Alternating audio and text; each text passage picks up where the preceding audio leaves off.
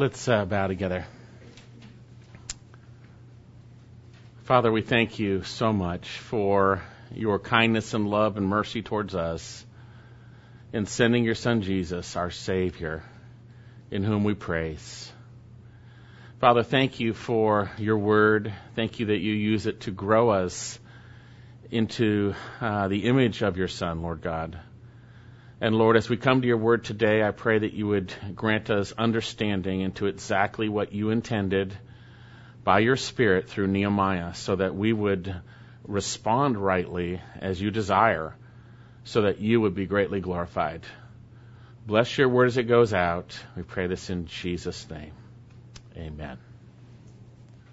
Well, if you look around the church these days, uh, what I've seen, unfortunately, is that uh, leaders are a dime a dozen. You go to churches and they got so many leaders, they got so many people leading. Uh, you find out lots of the people haven't even been there very long. It always grieves my heart when I'm looking at churches and I see that uh, the people that they appoint, or I hear about that, are people who are new or or or haven't uh, been believers for very long. And you wonder, uh, do these people have the Bible? When they do this? Are they looking at what God says concerning how to appoint leaders in the church? Because God has not left us unclear on how to do that. And we have many passages, as we'll briefly look at today in the New Testament, but we have one passage today in the book of Nehemiah, which is very helpful in helping us understand how God, through his people, appoint godly leaders for his work. And for us, that would be his work in the body of Christ. We've been studying the book of Nehemiah, so would you turn your Bibles to Nehemiah chapter 7?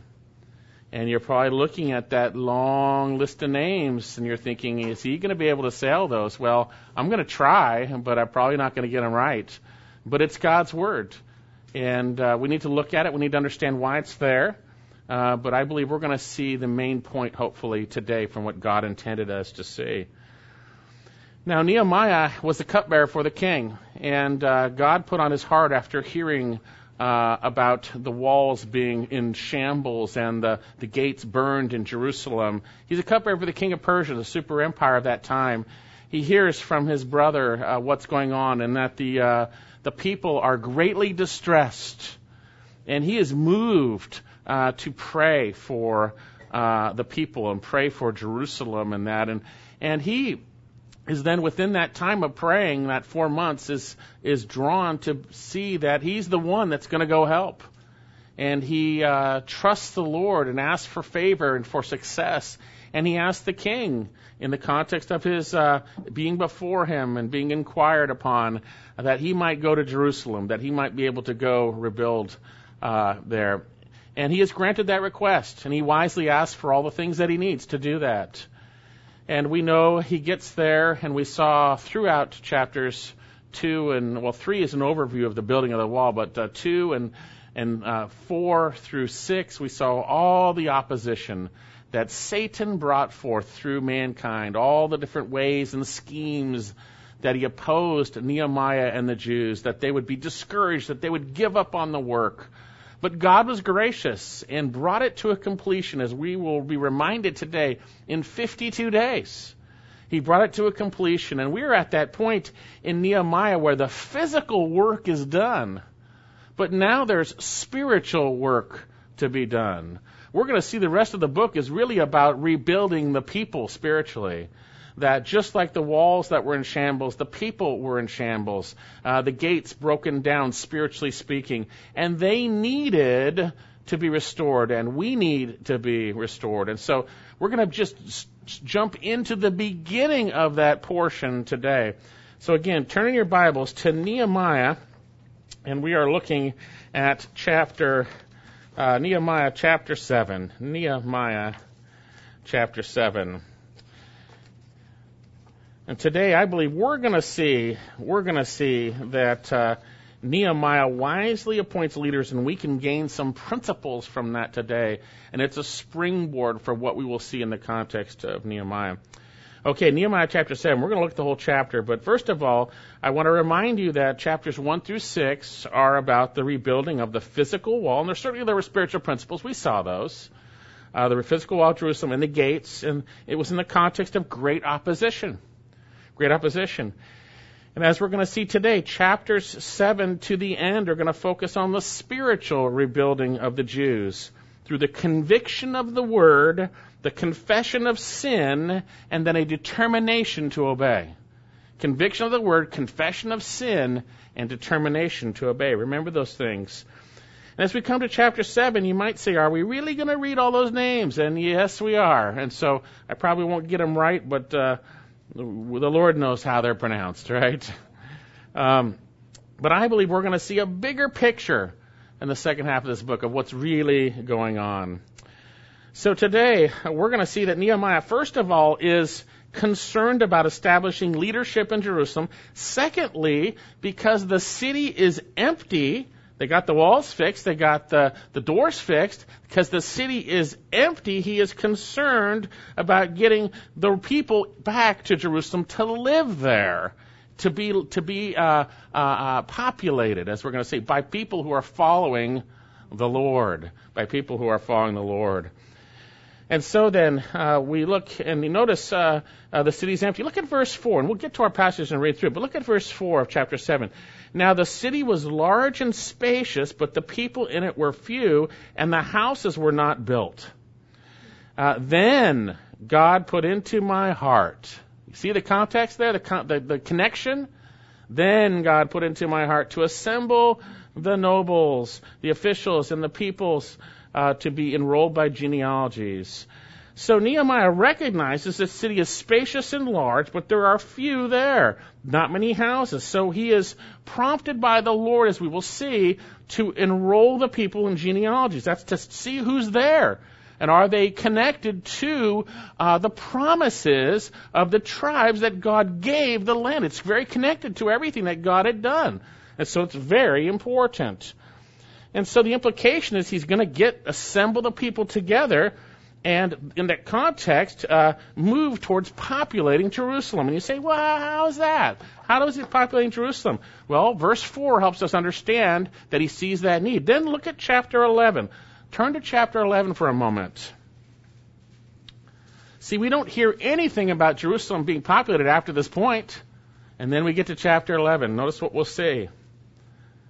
Nehemiah 11, verse 1. Now the leaders of the people lived in Jerusalem, but the rest of the people cast lots to bring out one of ten to live in Jerusalem, the holy city, while nine tenths remained in other cities.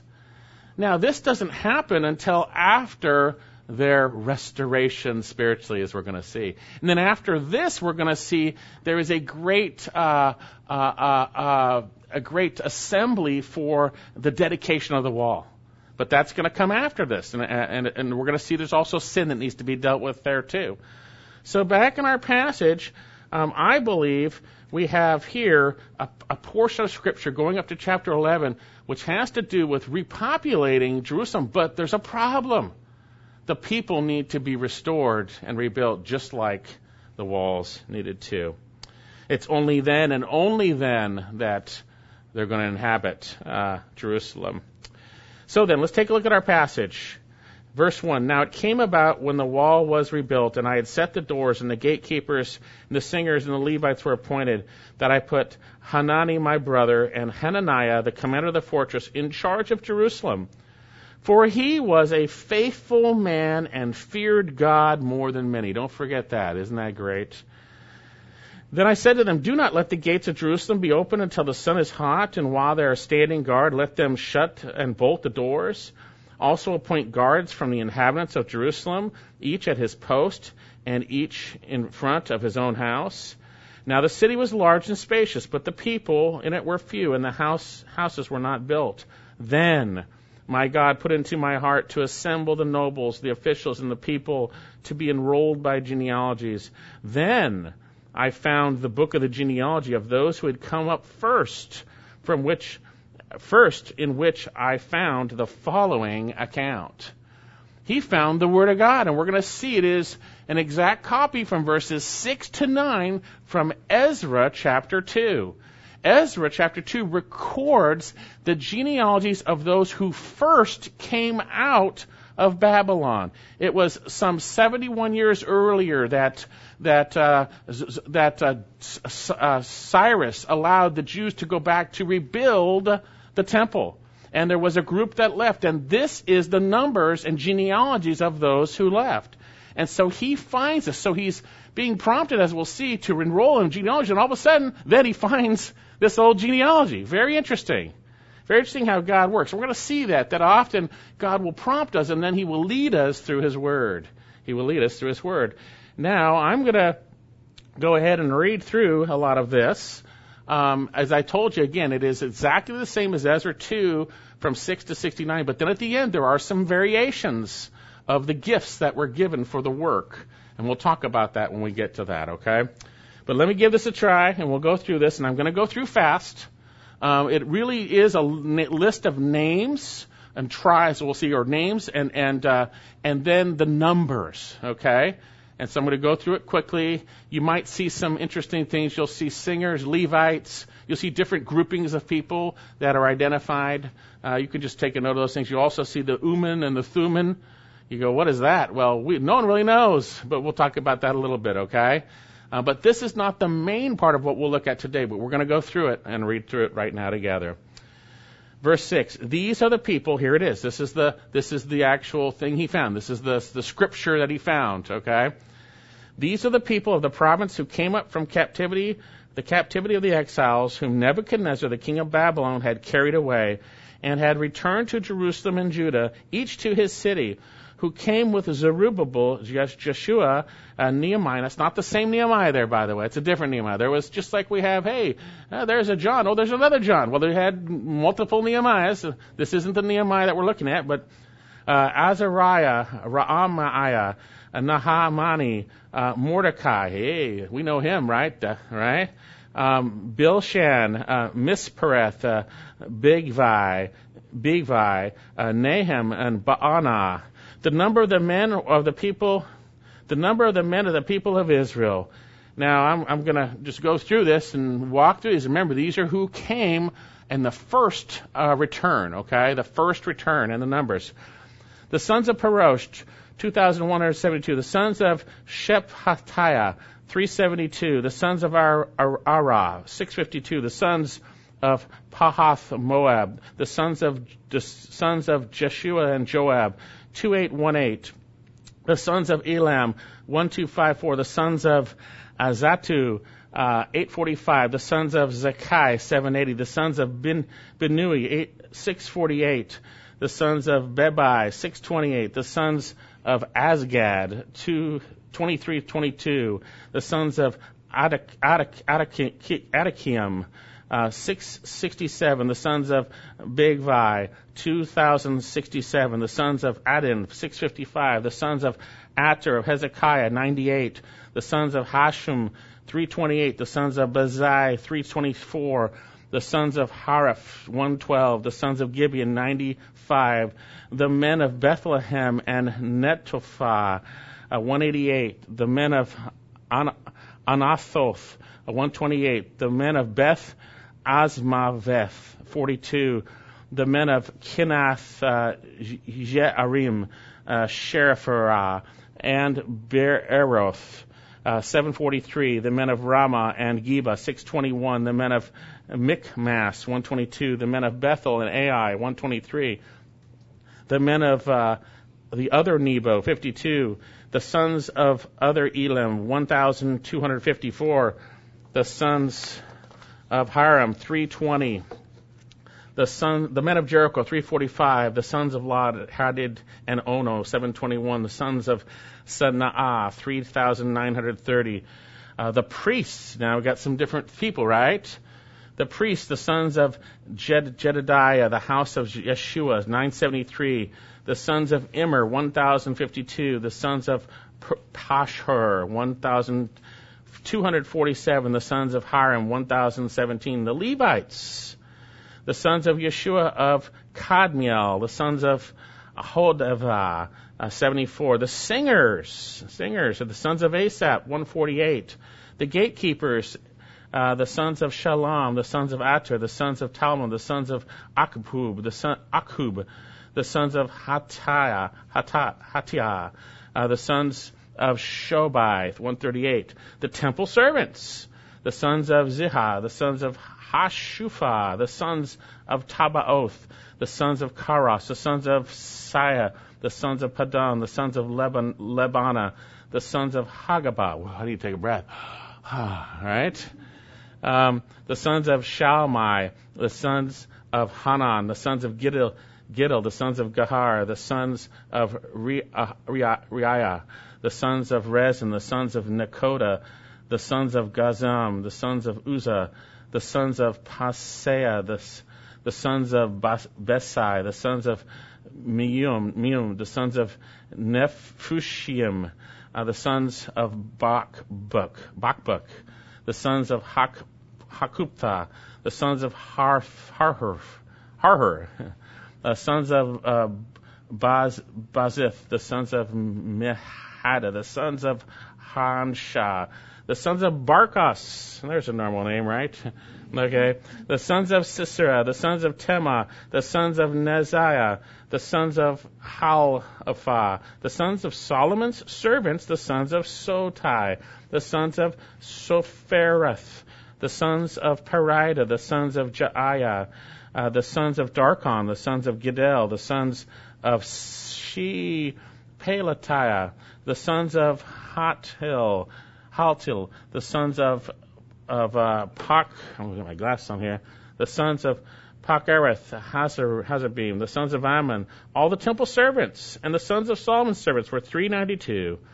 And these were they who came up from Telma, Telharsha, Cherub, Adon, and Immer, but they could not show their fathers' houses, their descendants, whether they were of Israel the sons of Deliah, the sons of Tobiah, not the same Tobiah from our thing. This isn't old. This is 71 years earlier. The sons of Nakoda, 642. Uh, all the and all the priests, the sons of Hobiah, the sons of Hakaz, the sons of Barzillai, who took a wife of the daughters of Barzillai, Barzillai, uh, the, the Gadite, whose name was after them. These searched among their ancestral registry, but could not be located. Therefore, they were considered unclean and excluded from the priesthood. And the governor said to them, that would be uh, Zerubbabel that time, uh, the governor said to them that they should not eat from the most holy things until a priest arose with Urim and Thummim. Now, there's very few things about the Urim and Thummim. It's said that these were, you look at the references uh, on the priest's garment of righteousness when they would make judgments, they had either two stones, Urim and Thummim, and basically it was some way that God used to determine very difficult situations. It's not uh, not uh, what what not uh, um, what's that? It's like lots in a sense, but it was God's sovereign way of doing it. It was the Urim and the Thummim. So um, there's not very much that. We know that God, in many ways, in many portions, spoke in the past, but now He speaks through His Son. There was lots of things in the Old Testament that aren't right now. So I'm going to come back. Let's see here. Where's the Urim and Thummim? Uh, the whole assembly together was 42,360. That's how many people came who were Jews back to the land. Now that's out of about a few million. That's all that came back. And this was to rebuild the temple. So rebuild the temple. We see this in Ezra chapter 2. And then he also talks about, besides their male and female servants, whom were 7,337, they had 25, 245 male and female singers. Uh, that's like a boombox, but with a human boombox, right?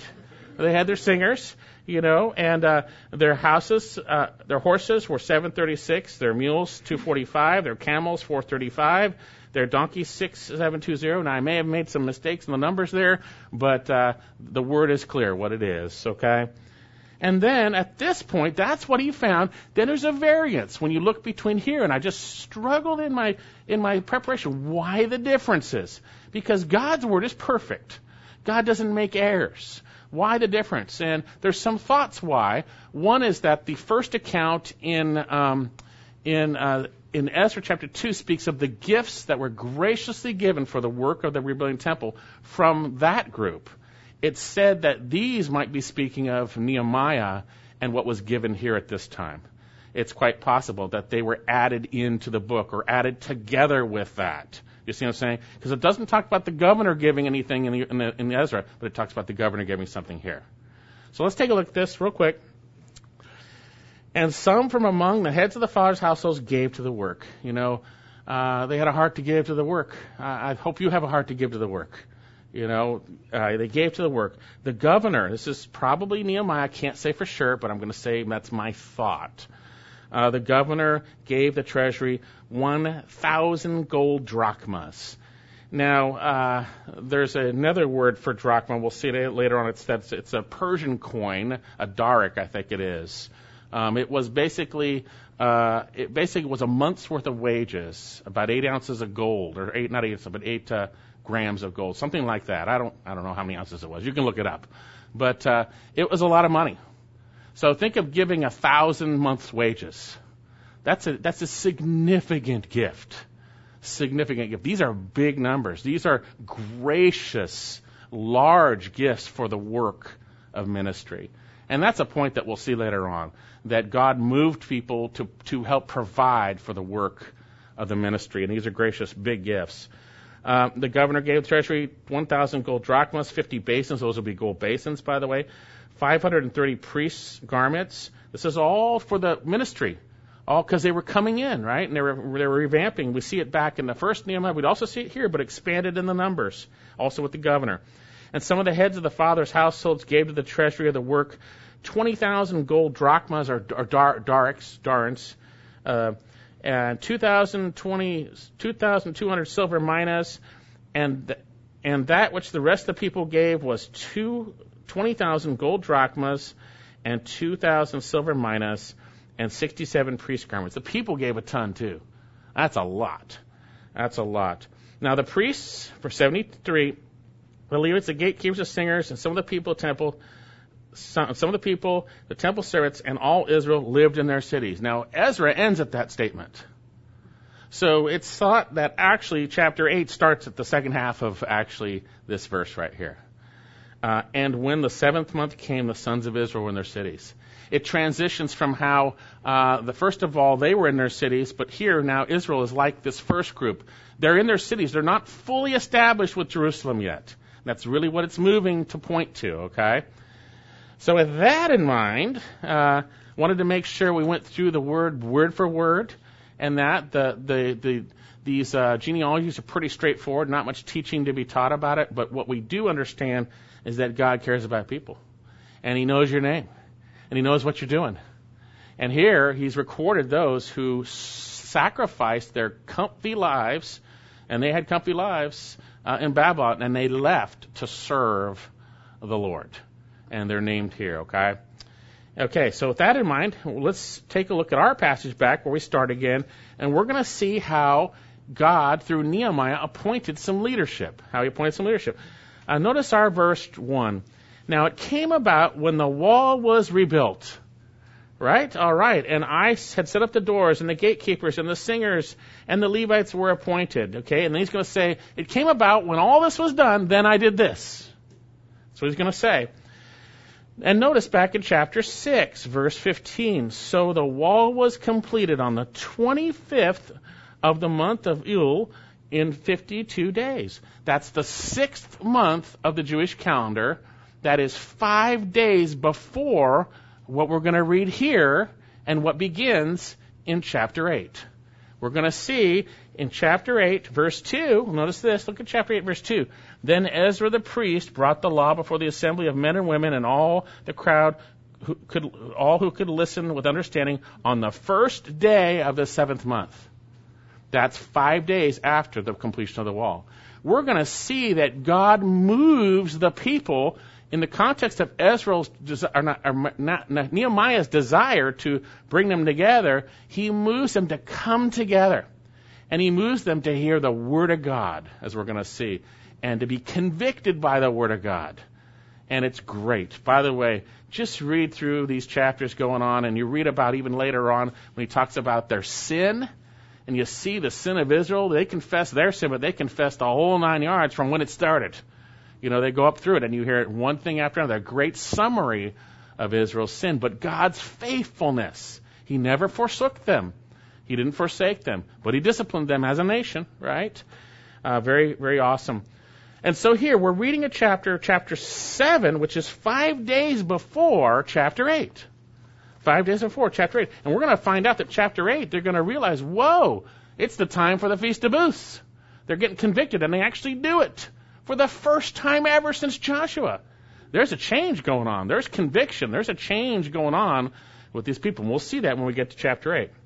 So here, within five days after the the uh, the walls point, Nehemiah does. He appoints gatekeepers. Those are people that keep gates. They they're hanging out by the gate. They keep the gate, right?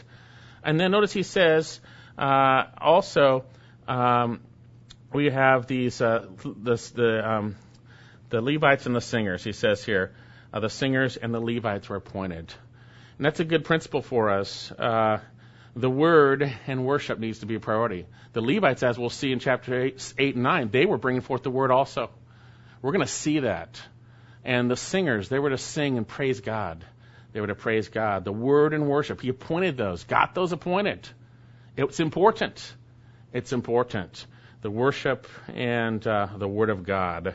And so it's this from this point that he does something. Notice what it says verse 2, that I put Hanani, my brother, and Hananiah, the commander of the fortress, in charge of Jerusalem.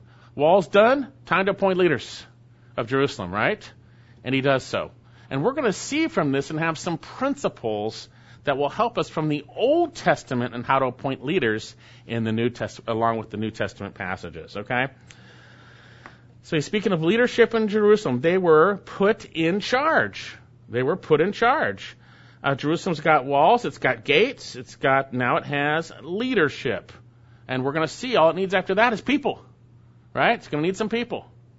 Going to need some people. And that's going to come after their hearts are addressed with the Word. Their hearts are addressed with the Word. And we're going to see they will come. Okay, so here we have this. Now it's important to look at this. We can gain some principles of leadership. These things are written for our instruction on whom the end of the ages have come, right? And so we're going to look at this. And notice, first of all, uh, he says, uh, we see that uh, he appoints uh, leadership here, and we know in the New Testament, Titus chapter 1, 1 Timothy 3, 1 Peter 5, 1 Thessalonians 5, Acts 6, Acts 20, we have passages that tell us about leadership. But here, this is going to go with it. I'm not going to teach those other passages today. I'm going to teach from Nehemiah, and we'll learn those principles and how they apply. But they flow right into what we see in the New Testament as we are in the church. Okay, so then, notice first of all, I believe Nehemiah knew them well. He didn't appoint people he didn't know. He didn't appoint people that he did not know. First of all, he says that I put Hananiah, my brother. We're going to see he knows him, but there's some important things about that. And then he says, uh, Han, Han, Hanai, Hanani, and then Hananiah, the commander of the fortress in charge. Uh, a little side principle these are not women, by the way. He's not appointing women in charge.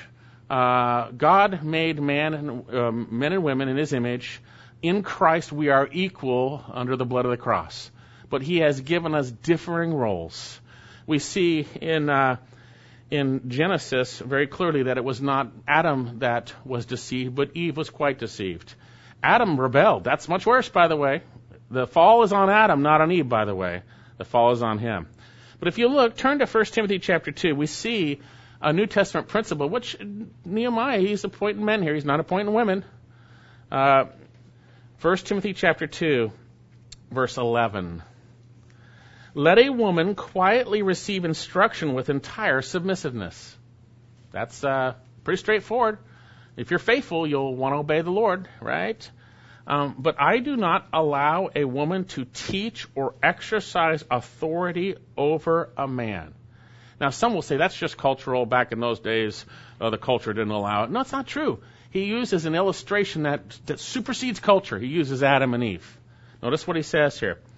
He says here, um, and he says, uh, for, explaining, Adam was first created, then Eve. It's the order of creation, first of all. And then notice what he says, and it was not Adam who was deceived, but the woman being quite deceived fell into transgression. He's saying, hey, it was the woman's So that's why Paul does not allow women in church leadership. We see that. It's very clear. Uh, there is a headship that God has ordained. It doesn't make you any less. There are proper roles. We have Christ who submitted to the Father, right? Uh, he, uh, uh, uh he submitted to the Father, proper roles, but yet equal, right? We have these roles here.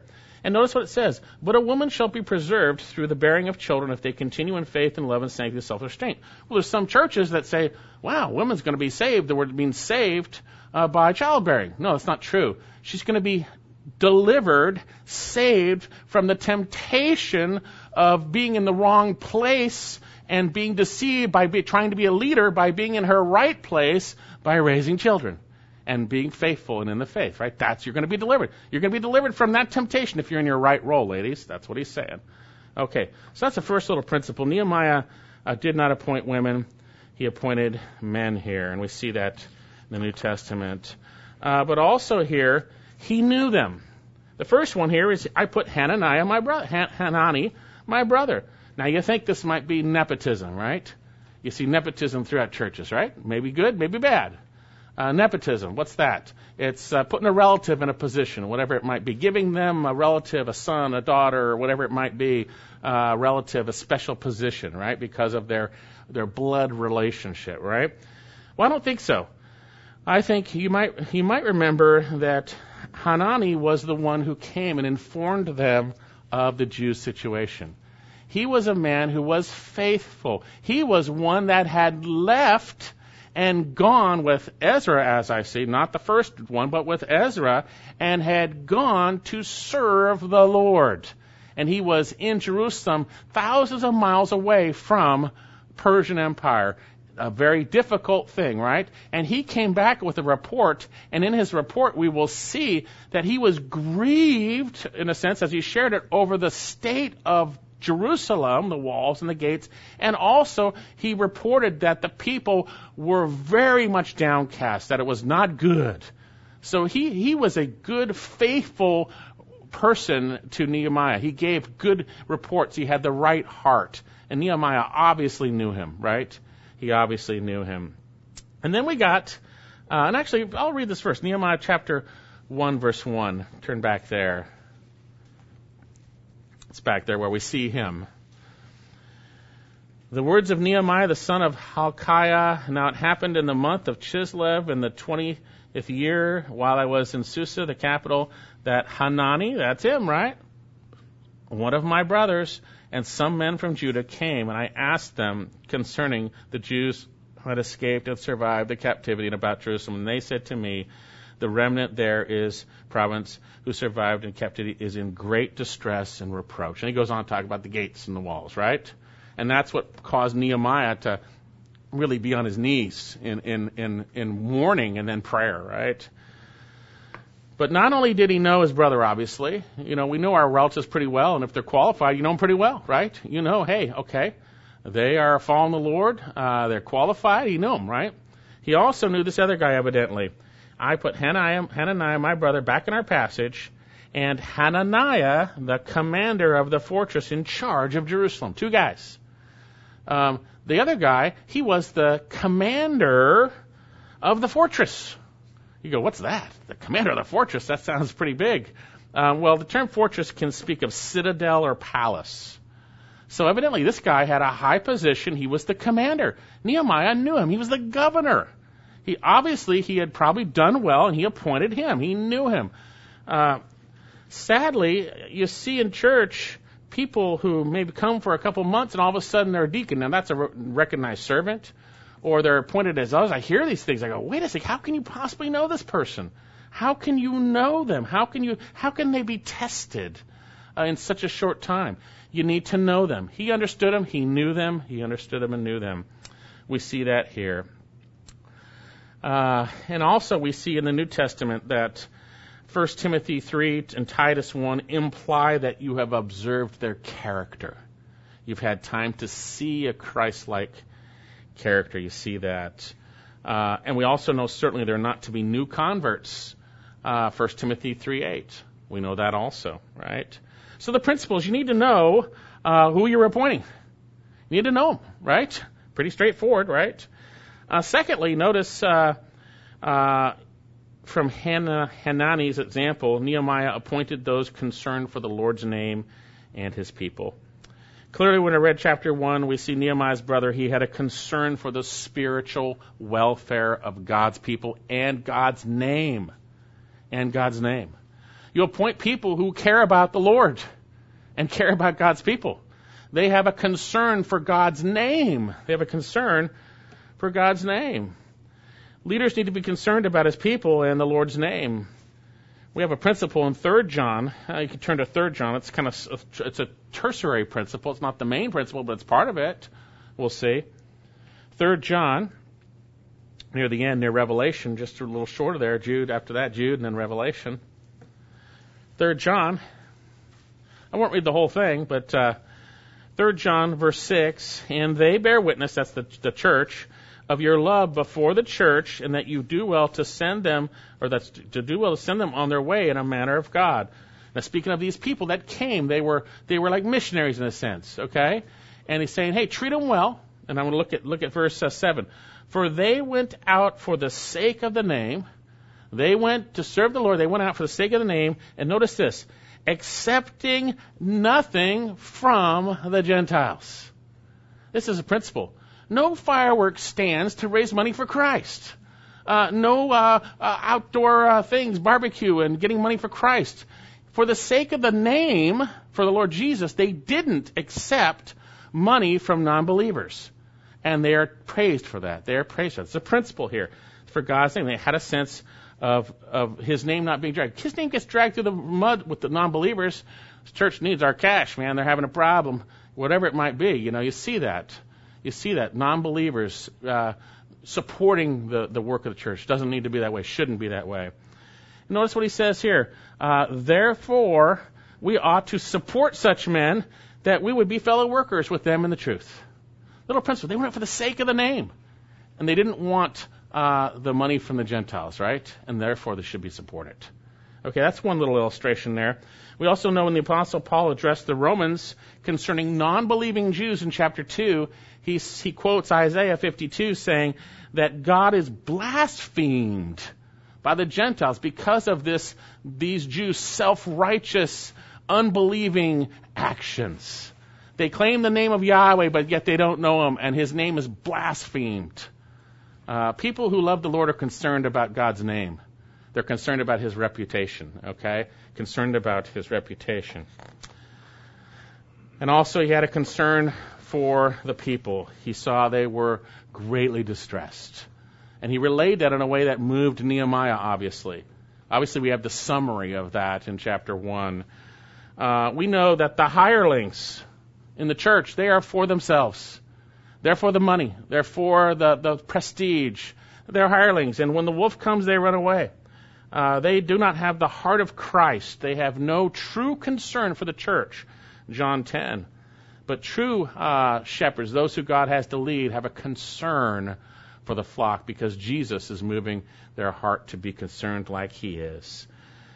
Those who have a heart of Christ shepherd the flock of God among you, exercising oversight, not under compulsion, but voluntarily, according to the will of God, and not for sordid gain, but with eagerness. 1 Peter 5 2. Godly leaders are concerned with the spiritual state of his children. Hebrews chapter 13 Obey your leaders and submit to them, for they watch over your souls they protect you with the Word of God, feed you, and protect you from threats, right? They're concerned. So Nehemiah appointed those who had a concern. Had a concern for the people that they would be over, spiritually speaking. Now, notice uh, Nehemiah also appointed those who could do the job, I believe.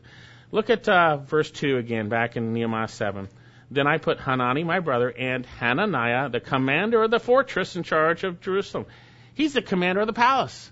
He has proven himself as a leader in this sense, right? He puts him in charge. Now, don't don't get me wrong here. Uh, we need to recognize that just because someone is good in business, you don't go out like these churches say, "Hey, this is a really good businessman. Let's put him as a leader." No, they have to be godly. But not only do they need to be godly, they need to actually be able to do the task. Uh, First Peter, First Timothy chapter three says, "How can someone who can't manage his own household manage the church of God?" You got to be able to do the task. You got to be able to do the task. And this guy he appointed was the commander. The commander, right? 1 Timothy 3, I'll read this for you. He must be one who manages his own household well, keeping his children under control with all dignity. Uh, but if a man does not know how to manage his own household, how will he take care of the church of God? Got to be able to do it. Got to be qualified in a sense, have the ability to do it. But that doesn't mean you just take somebody who's the commander of something and put them in that position. They need to be godly, as we have seen. But they need to be able to do it too, right? They need to be qualified. And then notice this is the most important thing here that uh, that we have, and this is the character of this second man, which I believe is the character of his brother. Also, it's implied. Uh, notice what he says here. They put them in charge of Jerusalem, middle of verse two. For he was a faithful man. That's Hanani, uh, Hananiah, excuse me. For he was a faithful man and feared God more than many hey, it's fine to appoint the guy who's a really good businessman, but he better be a faithful man and fear God more than many, right? He better be truly a Christ-like person, right? Right?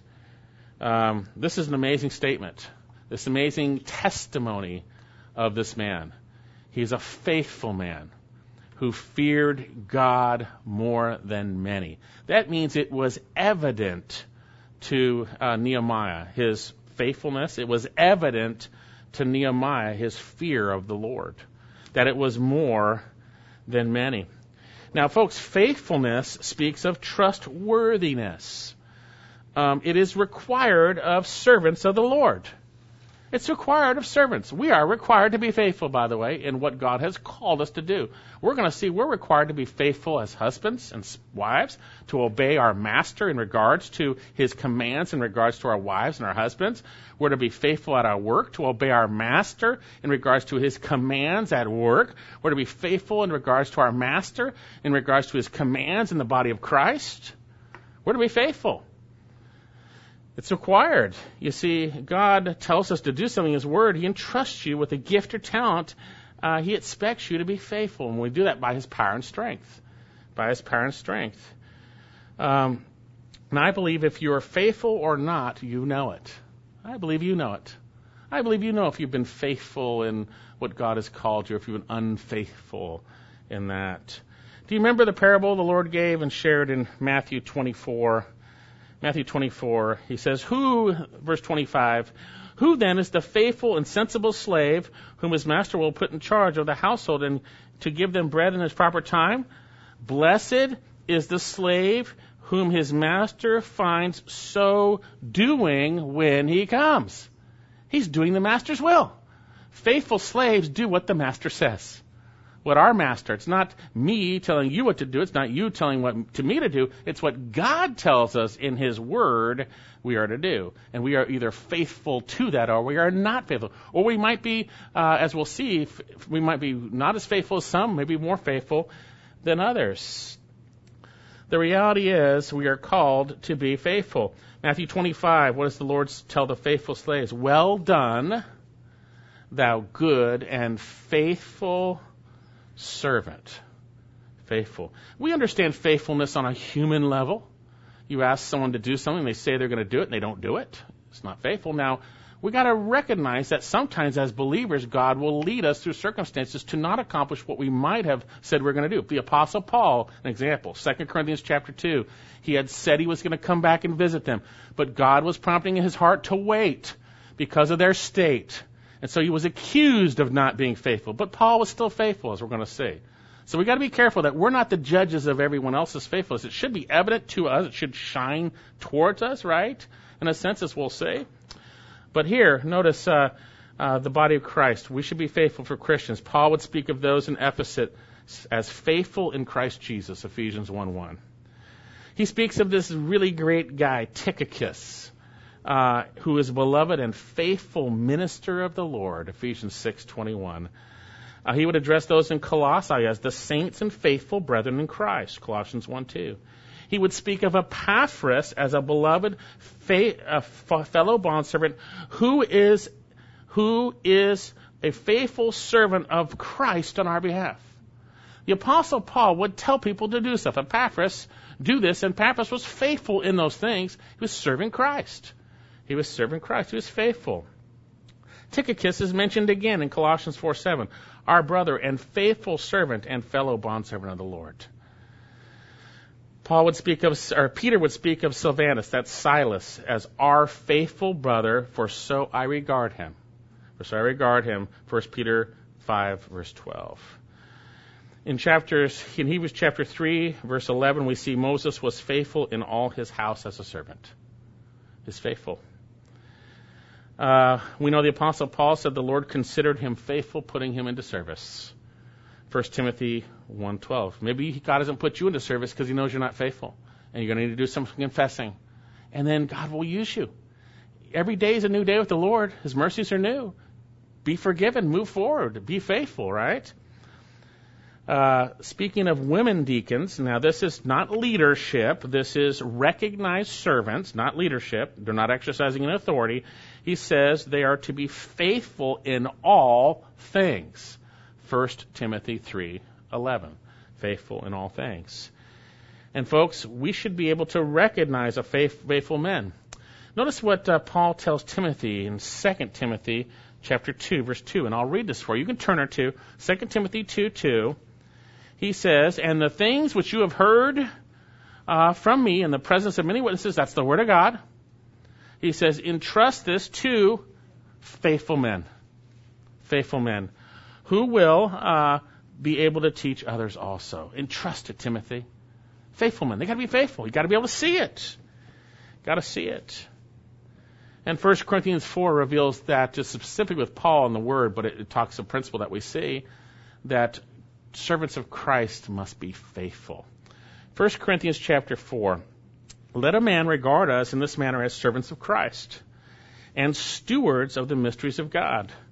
In this case, moreover, it is required of stewards that one be found trustworthy, or the word faithful. Be found faithful. I'm a steward of the word. I better be sharing it with you.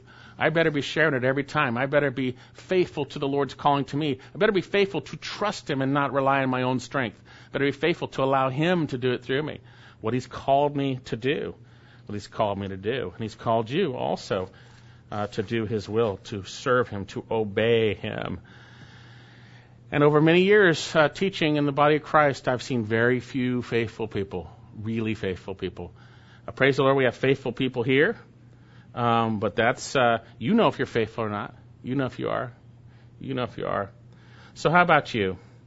Uh, if the Lord was to make a comment about you in His Word, would He say, so and so, faithful servant? Faithful servant. Would He say that? Would He say that? Would He say, well done, thou good and faithful servant? Well, if it's not the case and you know it, then there's some confessing that needs to be done. And then when you're right with the Lord, as you walk with Him, you will be faithful because we're faithful because He's faithful. And He will enable you to do what He calls you to do. To be faithful at work and trusting Him, to be faithful in your marriages and relying on Him and obeying Him. We're not perfect in any of those things. We make mistakes. To be faithful in the body of Christ by obeying Him, to be faithful as we go into the world. So then, He appointed a man who was a faithful man.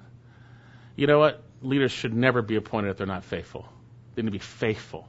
Faithful in their walk with the Lord. Faithful. Faithful. And notice there's another statement he makes about him. Back in our passage, 7 1, he says here, uh, he feared God more than many. That's an awesome statement. There is no, have you ever met someone who fears God more than many? That's an awesome statement. Well, what does he mean by that? What does it mean to fear God? The term fear, yareh, speaks of a reverence for God, which is manifest in obedience and turning from sin to God. Uh, Exodus 20:20, uh, Moses says uh, to the people, they were all shaking in their boots. God said, "Come on up," and they said, "No, we're not going to go there. This is scaring us." Okay, so they're fearing. He says, "Do not be afraid, or Yahweh, for God has come in order to test you, in order that the fear of Him may remain on you." so that you may not sin. When our heart is focused on the Lord and walking with Him, there's a fear there that we're not going to go out and just sin blatantly, right? It's when God is out of our minds. We're not thinking of Him. We just go sin, sin, sin, right? This man feared more than others. To fear God, one writes, it means to acknowledge his superiority over man, recognize his deity, and thus respond in awe, worship, humility, trust, and obedience. In Psalm 86, we've seen this uh, before. Uh, David says, Teach me thy way, O Lord. Uh, I will walk in thy truth. Unite my heart to fear thy name. Put my heart together. Pull apart all the divisions in there and unite it to fear your name. Help me do that. You see, uh, David desired to reverence God, to be conscious of Him in his actions, to be conscious of God in your actions. You're getting ready to, to, to be irritated, you're getting ready to yell at somebody, getting ready to worry. Be conscious of God in your actions. Conscious of God in your actions, right? God is a good God. He'll deliver you, and when we fail, He'll forgive you. He'll forgive you. He's such a good God. Who is a God like thee that forgives? Who is a God like that? That's our God, right? Praise the Lord. And so uh, we have this idea of fear. We're to conduct our lives in fear. We saw that 1 Peter 1.17, read it earlier. We're to work out our salvation with fear and trembling. We saw it because of the price that was paid, right? Right? And Jesus Christ is, is, is exalted now, having humbled himself. Uh, therefore, we're to work it out with fear and trembling, right? Uh, what does David say in Psalm 34? You can turn there. We get a little lesson on the fear of the Lord, a little lesson. He's going to say, I'm going to teach you the fear of the Lord. Come on, come on and listen. First, he's going to exhort it. Psalm 34, and I wish we had time for the whole psalm. This is a long sermon, so uh, hopefully you had your, your Wheaties this morning. Uh, we'll get out for lunch later, but uh, uh, 34, verse 9. Oh, fear the Lord, you his saints. For those to those who fear him, there is no want. That's great. You got want? Maybe fear is kind of left to you, right? right? Um, the young lions do lack except for hunger, and those are the biggest. Those are the like the king of beasts, right? Um, but they who seek the Lord, that's part of fearing, by the way. Seek the Lord shall not be in want of any good thing. You're seeking Him. You're focused on Him. Come, you children, listen to me. I'll teach you the fear of the Lord. I'm going to teach you. Here, I'm going to teach you a lesson on it. Who is the man who desires life and loves length of days that he may see good? The good life in Christ, right? Who desires that? Here you go. Keep your tongue from evil and your lips from speaking deceit. Depart from it. This is teaching the fear of the Lord, turning from these things, right? And do good. Seek peace and pursue it. Get away from the conflict and seek peace and pursue it, right? Um, and there's a reason why. Because God is attentive to you if you're fearing Him, and His ear listens to your prayer but his face is against you if you are doing your own thing. Notice that this is really the key to the fear of the Lord. He's on my side. If I trust him, right? He's going to help me. He's a good God. Look at this. He says here, the eyes of the Lord are toward the righteous, and his ears open to their cry. The face of the Lord is against evildoers, to cut off the memory of them. The righteous cry, and the Lord hears and delivers them out of all their troubles. The Lord is near the brokenhearted and saves those who are crushed in spirit. Many are the afflictions of the righteous, but the Lord delivers them out of them all. For he was a faithful man, and he feared God more than many. Those are the people you want leading. Those are the people I want leading. Those are the people, as I pray for people of God to raise up leaders in this church. That's what I'm looking for, to see that. Don't go out and try to do it on the outside. It's what God does. What God does. It's what God does. Tremendous statement. So, do you fear God? Do you fear God more than many? Well, maybe we need to confess we have had a lack of fear. God's good. Be forgiven. Keep Him on your heart. Keep Him on your heart. His ears attentive to your prayer. The situation you're tempted to have conflict about, if you go to Him, He'll help you instead, right? Whatever it might be. Tempted to worry, whatever it might be. So then, notice we have the type of leaders. And then Notice Nehemiah now, back to our passage, he charges them. He gives them some instructions. This five days before uh, the what we're going to see in chapter 8. Then I said to them, this is verse 3, uh, this is after he appointed them, then I said to them, Do not let the gates of Jerusalem be open until the sun is hot, uh, while they're standing, and while they're standing guard, let them be shut and bolt the doors. Hey, watch it Riley. You guys are in charge. Don't let the gatekeepers do it any other way than this. Do it this way. I want it, I don't want them open till the sun's hot. Don't have them open early, right? They didn't open up at 6 a.m. here, right? They, it was when the sun was hot. So he gives them that. And then notice what he says, middle of verse 3. Also appoint guards from the inhabitants of Jerusalem. This is very wise uh, leadership here. Uh, each at his own post, each in front of his own house. Okay, you got guards. If they're guarding their own house, they're going to do a better job, I think, right? They're guarding their own houses, okay? So appoint guards. And so with that, uh, we have some wonderful principles about uh, leadership from this portion. But we're going to see that God prompts his leaders uh, also to to do his will, and then he affirms it with the word of God. He prompts them to do things, and he affirms it with the word of God. Look here, verse uh, 4. We read it earlier. Now the city was large and spacious, but the people in it were few, and the houses were not built. So we got uh, Jerusalem, it's got the walls fixed, got the guards set, got the leaders, got everything, but there's not a lot of people in there. Okay? And it says, Then, verse 5, God put into my heart. Then, there's a connection. The city didn't have anybody in it. Then, God put in my heart to do what? Assemble the nobles.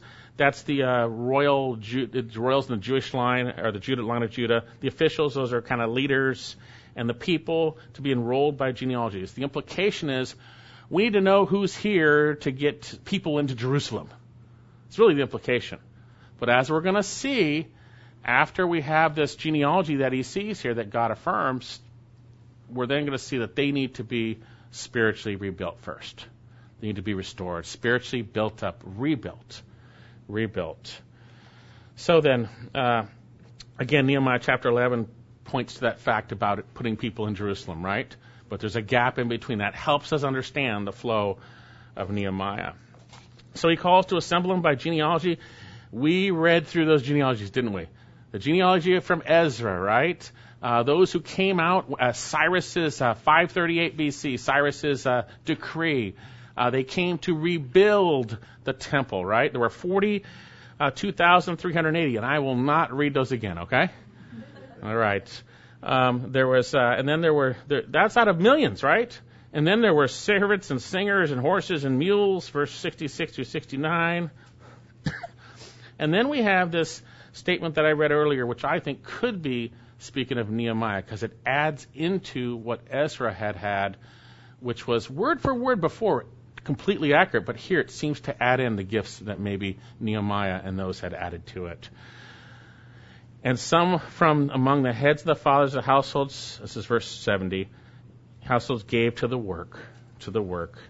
The governor gave to the treasury 1,000 gold drachmas, 50 basins, 530 priestly garments, and some of the heads of the fathers' households gave to the treasury of the work 20,000 gold drachmas, 2,200 silver minas, and that which the rest of the people gave was 20,000 gold drachmas, 2,000 silver minas, and 67 priestly garments. And again, I shared the term drachma here actually should be probably translated daric that's a better translation. The word's only used here basically and in, and in Ezra. So it's, it's basically a word that speaks of a Persian gold coin.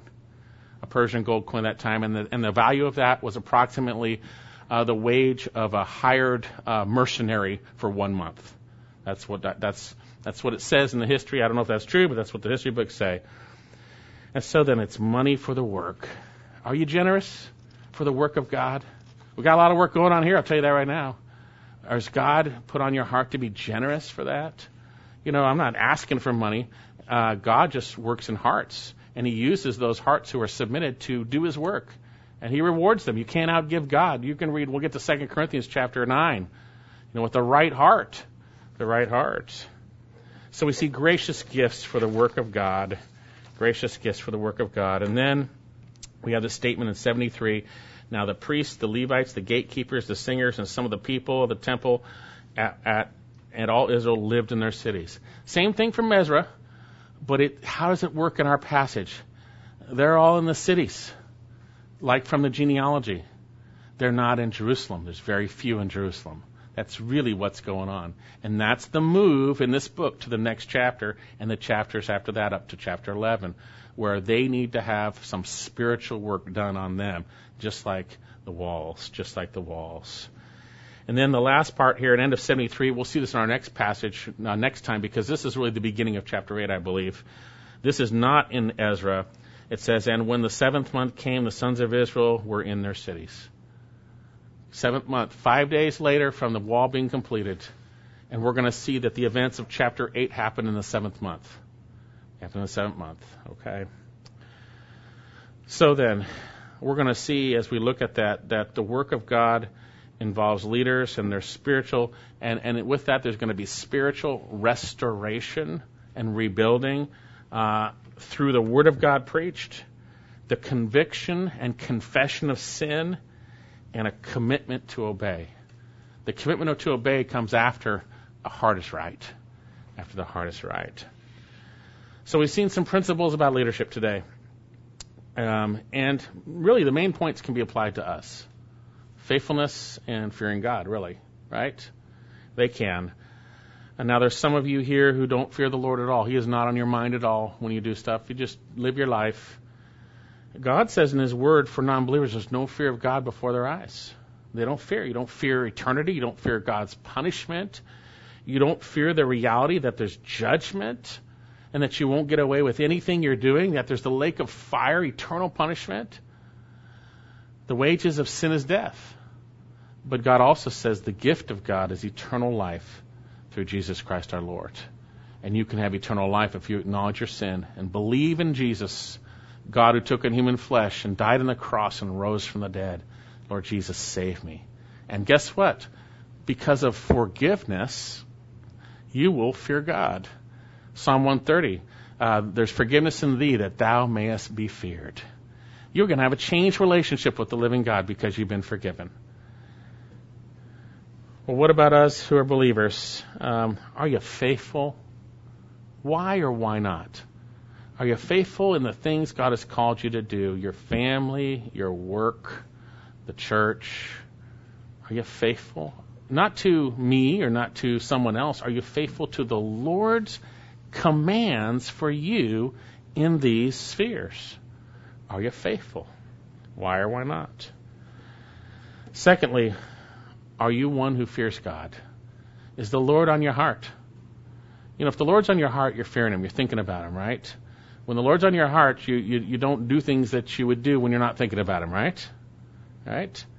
And so we see by a great example a man who was a faithful man and he feared God more than others, greatly more than others. Could that be said of us? I pray it is as we grow closer to the Lord Jesus Christ. Let's pray. Father, thank you so much again for this wonderful book. It is so instructive for us. And Lord, we do fail. We know that so well that uh, at times we're not faithful and at times we don't fear you like we should. Lord, unite our hearts to fear you. Teach us to fear you, to trust you, to walk with you, to be faithful to your commands, to have them running in our hearts, your good word your good word and how we're to treat one another, your good word, how we're to serve, your good word. Help us to fear you. Lord, thank you for these examples, and we pray this in Jesus' name. Amen. Amen. And the only way we can do these is through our Redeemer, Jesus Christ, and by His Spirit. John, would you?